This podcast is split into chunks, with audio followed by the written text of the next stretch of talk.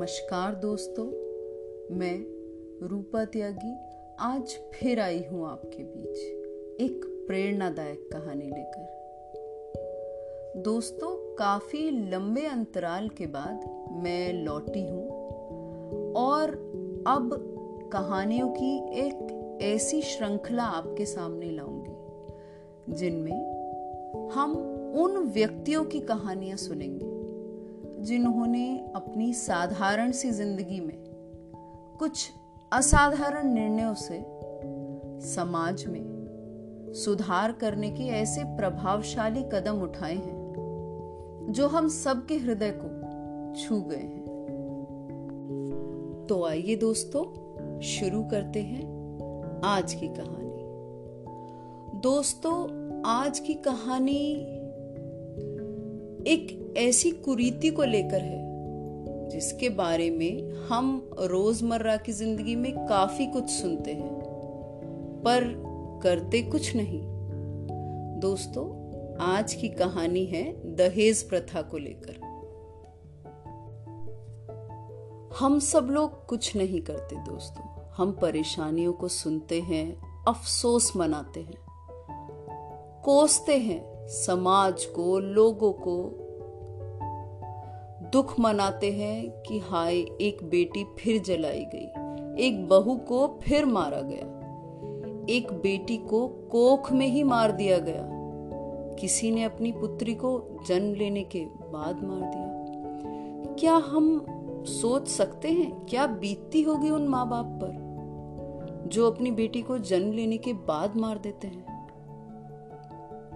कुछ तो दुख होगा उनके मन में। या वो डर कि बेटी हो गई, फिर से बेटी हो गई, दहेज कहाँ से देंगे? शादी कैसे करेंगे?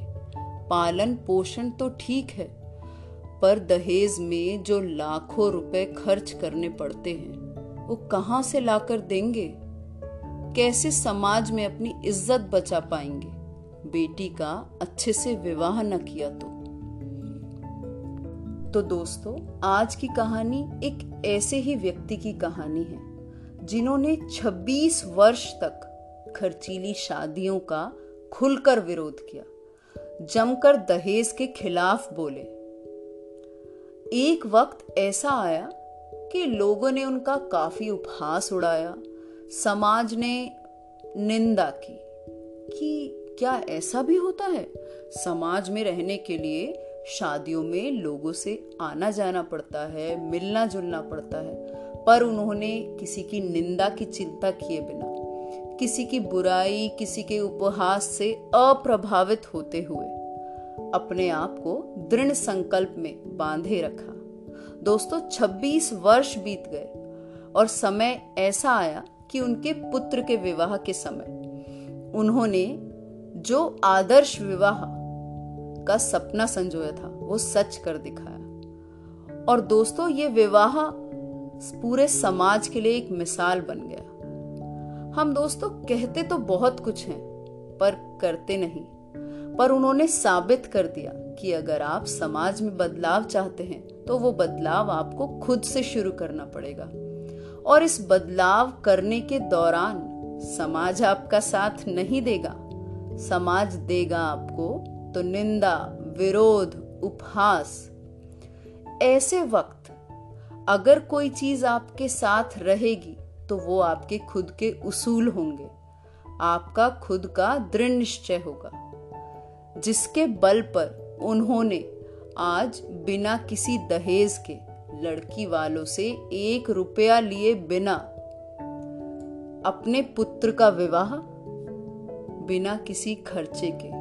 एक साधारण और आदर्श विवाह, पूरे रीति रिवाज के साथ, पूरे पूरे संस्कारों के साथ संपन्न किया।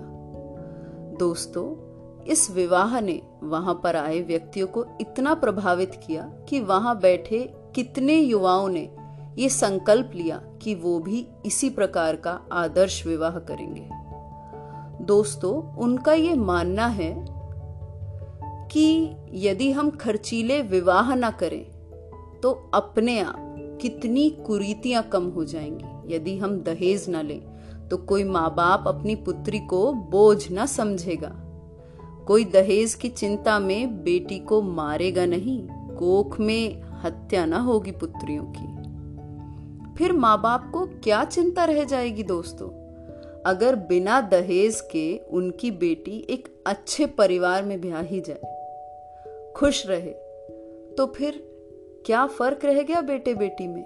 बराबर ही तो हैं। यही तो अंतर है जो हमने बनाया हुआ है। दोस्तों, दहेज सिर्फ़ एक कुरीति नहीं, इस कुरीति से कई कुरीतियाँ जन्म लेती हैं। दहेज देने के लिए, खर्चीली शादियाँ करने के लिए हम अनैतिक तरीके से धन अर्जित करने का प्रयास करते हैं। ये कहीं ना कहीं समाज को, समाज के अंदर भ्रष्टाचार को बढ़ावा देता है दोस्तों। और तो और, हम दूसरे का जाने अनजाने में दूल्हा पक्ष, लड़की पक्ष को, दुल्हन पक्ष को जाने अनजाने में छोटा मान बैठता है। इस दहेज प्रथा ने कितना अंतर ला दिया हम लोगों ने। ये एक कुरीति नहीं, ये एक कुरीति कई कुरीतियों का जन्म देती है। लेकिन अगर इन्हीं के जैसे और व्यक्ति समाज में आगे बढ़े, आगे आए और इसी प्रकार का आदर्श विवाह करें तो दोस्तों, सच मानिए, हमारे सपनों का समाज हम खुद ही बना लेंगे। तो दोस्तों, सुशील जी के इस महान कार्य के लिए उनको सलाम करते हुए। मैं आज आपसे विदा लेती हूँ और फिर लौटूँगी ऐसी ही कुछ प्रेरणादायक कहानियों को लेकर, जो ये बता देती हैं कि एक साधारण व्यक्ति कैसे एक प्रभावशाली व्यक्तित्व में परिवर्तित हो जाता है।